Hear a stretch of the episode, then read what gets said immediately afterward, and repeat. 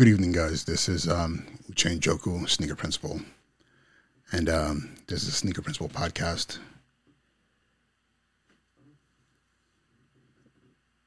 It's been about two weeks since I last actually recorded um, a podcast. I've had a bunch of podcasts that were pre-recorded, but um, these past two weeks have been very uh, interesting because I am getting ready to begin the school year as a principal, and um, and welcome back my community after all this happened over the course of the past six months. And um, we're talking about the COVID nineteen pandemic. We're talking about the um, the racial unrest that ensued um, from the generational treatment of people of, people of color in this country, and specifically the death the death and murder of George Floyd. And um, as we're getting ready to go back to school, you know, I am an urban principal in in an urban setting with children who are growing up in the inner city. And a lot of the things that have occurred over the past six months are things that are um, undeniably um, real and hit very close to home for my students and myself. So, um, as we prepare to go back, it's interesting because to go back to school and it just be about the fact that we've been out of school because of the pandemic and to get try to get back to normal as much as possible, especially seeing we're still dealing with whether with this whole space of being remote and blended learning and all these things that many school districts around the country are going through. But the real question right now is this for me. How do we go back and have real, honest dialogues about what's happening in the lives of my students, my black and brown students who are primarily growing up in an environment that speaks to what is happening nationwide.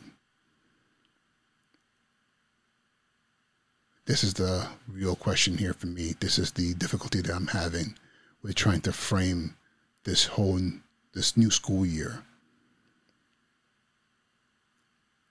There has to be dialogue that goes beyond pity and apologetic conversations about what's happening in this country. There has to be conversations about how do we move forward how do they protect themselves intellectually, emotionally, physically as they traverse a space that is very dangerous?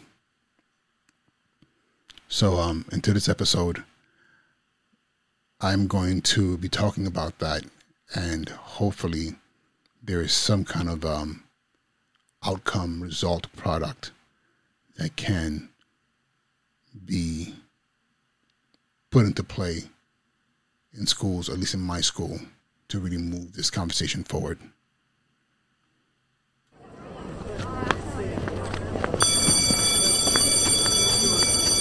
And now he's been promoted.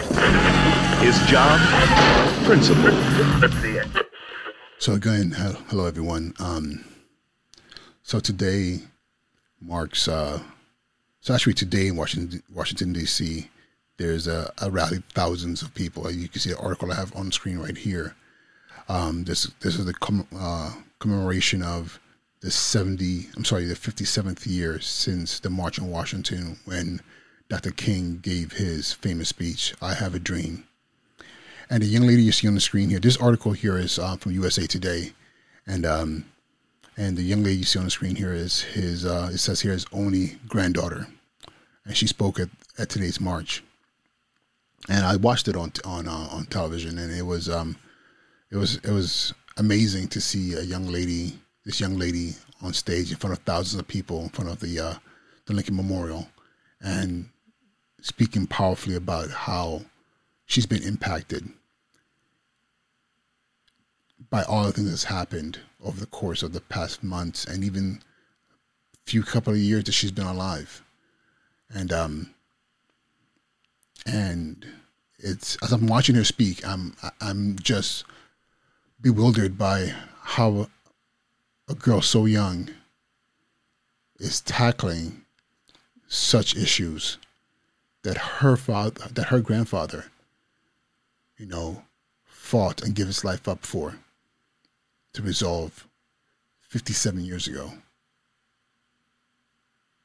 And here we are still fighting the same battle, engaging the same war for equality, for equal, for equity, for a place at the table, for respect, for for humanity, in just in the way we're being treated. And um, it saddens me because this young lady represents the young people that I teach, that I've taught in, in the course of my career. That I actually now I am a principal of a school where students that look just like her, that have had the same experience as her, you know, are are coming every are going to be coming every day, or engaging in everyday learning, and it's like how do you have these conversations? How do you how do you unpack all of this in a way that hasn't been unpacked before? 57 years. And we're not even talking about all the time before that. But it's it's it's just emotionally just draining to to know that this is where we are. Jacob Blake hurt my. It, it, you know, it's funny because it, it's her, his sister said something in during the, the, the initial press conference. She said that um, she, I'm going to paraphrase that she was numb, that she hadn't even cried yet. You know, after the, the shooting of her of her of her brother in the back seven times, and um, I knew exactly what she's saying about being numb. It's it's like it's like a boxer. You know, they, a lot of boxers say that uh, that they don't even feel the punches. You know, and and it's funny because a regular human being getting punched in the face in a boxing match is probably gonna like you know tap out. But if after you've been punched enough times over and over again, it becomes just okay. It's just part. It's just part of the reality of of of the sport. And I'm not trying to call what's been happening a sport, but it feels like it. The hunting down, the the the the corralling of the the elimination of men and women of color in in spaces where they could be covered up as as a crime or or as a encounter with law enforcement. It's it's scary. It's extremely scary. You know, I I worry when I'm in my car driving. You know, when I see the police, the first thing that comes to my mind is not, you know, that's a police officer here to protect and serve. You know, it's my question is, did they see me, and will they come after me? for whatever reason. And that's my that's my daily reality dealing with police officers or law enforcement. You know, and I am far from a thug. I'm far from a criminal. I'm far from anything that would warrant that. But it's the reality. And a lot of my students, a lot of students in inner cities, in, in the inner cities of America, live in spaces that are super policed, and then they have to travel through those spaces to get to school, to just to just live grocery stores, pick up their brothers and sisters, go visit grandma and grandpa, or whatever the case may be. They have to travel through these spaces that are super unsafe. And the question is, what do we do about it? You know, we've been talking about, you know, you know, police reform, and we've been talking about, you know, protests and voting rights and all these different things. But I'll be honest with you, from from from my emotional space right now, I'm like, is any of this working? Will any of this work? Know, I see this young lady right here, and I'm and I'm just like, what is what is what is what is next? You know, what is next? Like, what's gonna happen next? You know, like uh, it's like you're waiting for the other thousand shoes to drop because it feels like every couple of weeks it's another shoe that drops. It just entrenches us even deeper in the space of of of of just victimization and just like you know dehumanization.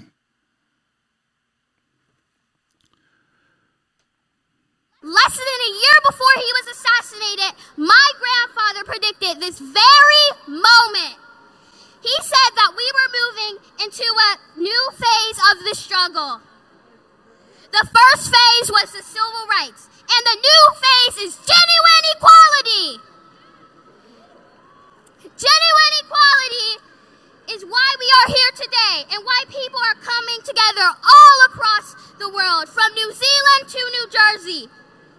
He said that we must not forget the days of, the, of Montgomery. We must not forget the sit-ins movement. We must not forget the freedom rides, the Birmingham movement, and Selma. Papa King, we won't!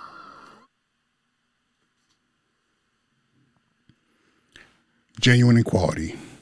I mean, look at how, how powerful this young lady is. Like, like the DNA doesn't lie. You know, the DNA doesn't lie. And um, I know Papa King is is is looking down from heaven and, and proud of his of his granddaughter. Genuine equality. You know, I'm I'm I'm asking myself whether or not the is, the issue here is the the fight and struggle. You know, the protests, the raging in the streets, the the calling for attention. I'm wondering if that's even enough anymore. It still needs to happen, but I feel like there's another space as I'm sitting here thinking. Because in the school buildings, one thing that's not happening, and people might can say, "Yo, it's happening in different places," but when I say it's not happening, it's not happening collectively. There isn't a collective voice, a collective ideology in the way we educate our children.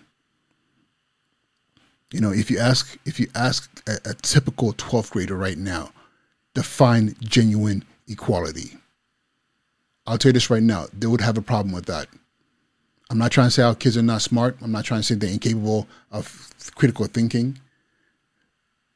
But I am saying that we have not educated them to truly be critical thinkers.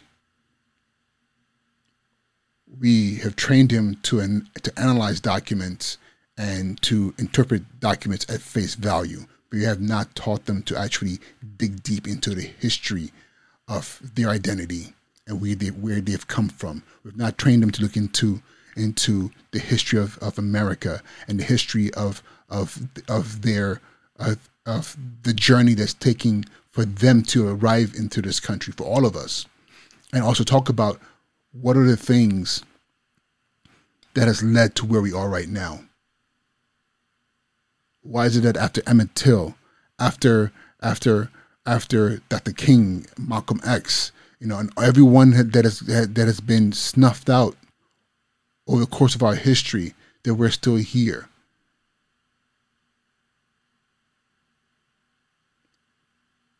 Why is that? Why is it that we're moving in fear? So I'm going to say this right now. Like when I say that, when I shared earlier about my anxiety and my my and the way I move in the streets around police and when I see them, this is this is this is this is the truth and reality of most black men in this country. I know this for a fact because I've talked to I spoke to other brothers and and and and and black and brown who who've shared. You know, they they might not be scared, but they are scared of the outcomes of those interactions of what it could mean for their freedom and for their lives. And when you live in a space like that, how do you define genuine equality? Do you even know what that is? Why is that not being taught in schools? What it means to be genuinely equal? What that looks like, what that feels like? And how do you get there?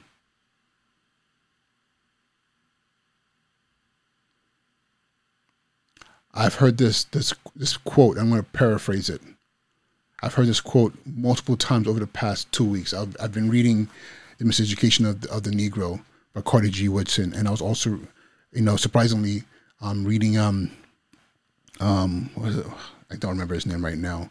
Um, it's going to come back to me. It's it's a, a, a uh, quite famous uh, motivational speaker, and he has a book called Money, and he and um and in the book he taught he this quote kind of comes up again about finances and it is that you know if you control the way people think you can make them do anything that you want. You know Carter G, Carter was talking about the, the the level of education and and how we're educating black folk and, and brown folk and how it has you know it has devastatingly put us in a place where we are trapped in a cycle of poverty and and and and we've subjugated ourselves into this in this space that we are in, incapable you know at least we believe we're incapable of doing any more than we have as a people. You know and in this other book i was reading about money it was saying in there that the financial systems and the banking systems have dictated what we know about the way that works. So as a result, we fall prey to predatory lending and all those financial spaces where, you know, we get cheated and we're like, what happened? Why are we poor? Why why why is it that no matter what we do, we cannot come out of this space that we're in?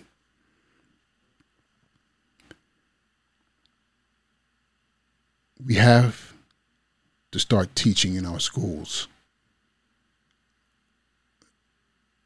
the things that are compulsory for us to be informed human beings. We have to create spaces where we actually look at history and not a watered down, whitewashed history, but a history that is real, that speaks to the reality of what has happened, what is happening, and how did we get here.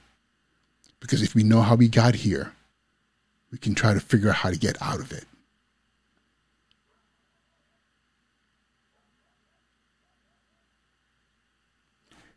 It is shameful to me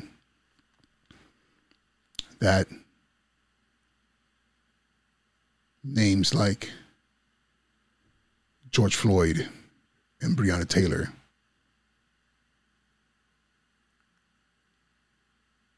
have become the definition of blackness.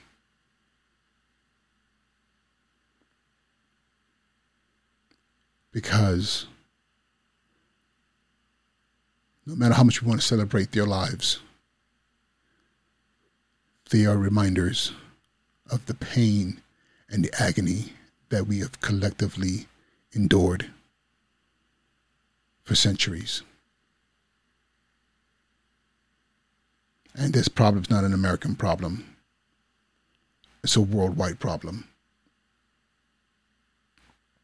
My wife asked me the other day, you know, actually yesterday, about how do I balance my Africanness with being raised here in America. Because my historical my my historical background is not of slavery. You know, it's not of oppression. It's not of the American oppression. I came here to this country when I was in middle school from Nigeria, and from that point, I kind of melded myself into the culture here.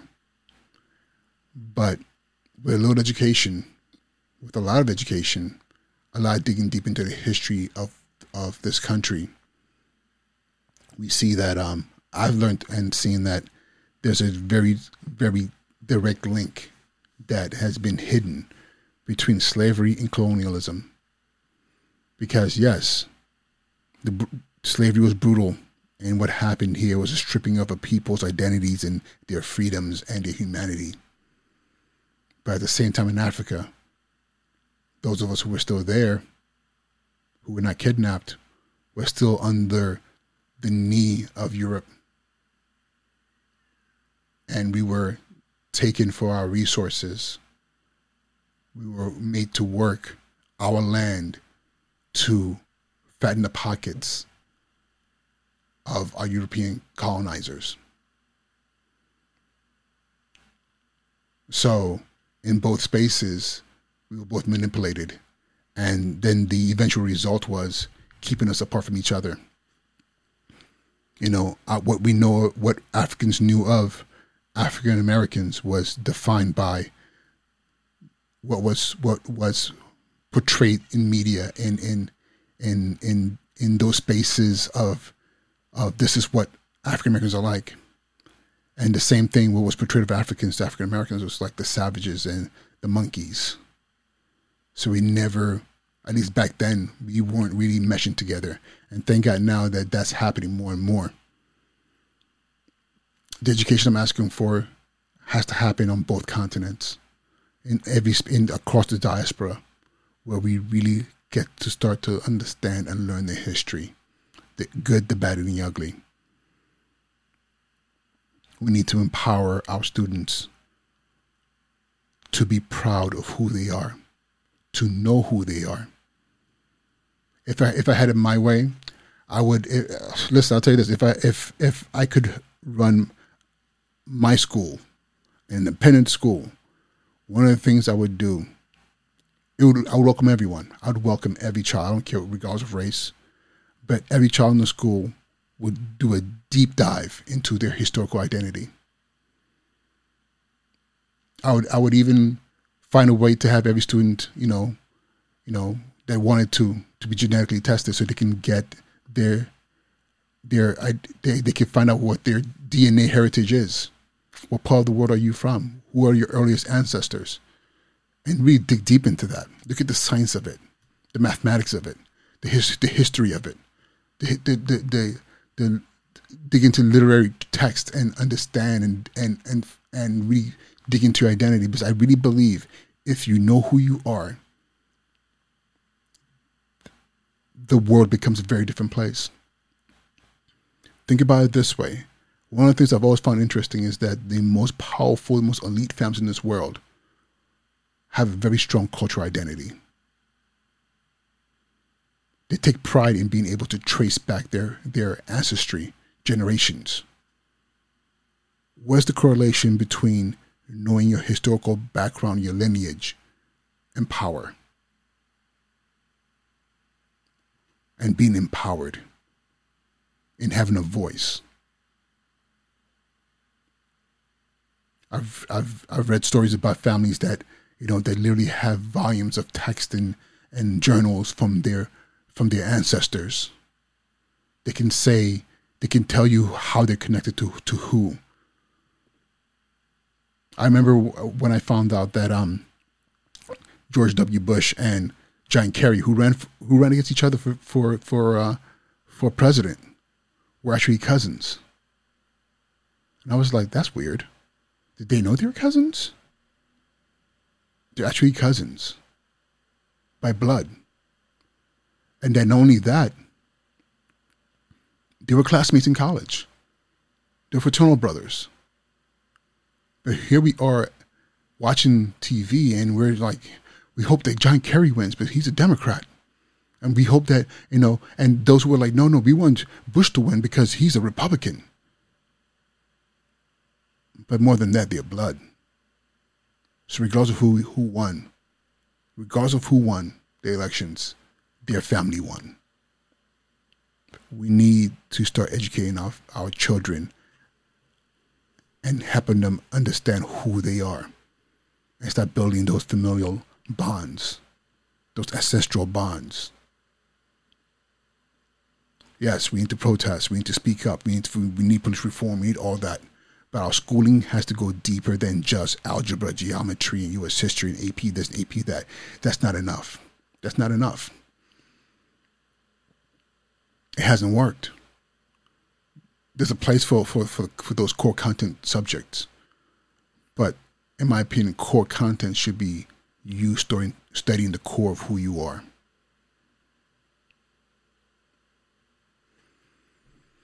No longer should we be having to fight and beg to be recognized. If we recognize who we are as a people, then guess what? There is no begging. Tell a Zulu to beg. Not gonna happen. Tell the Igbo man to beg. Tell Yoruba man to beg. Tell tell tell tell a a uh, a tree man, Mandinka, to beg.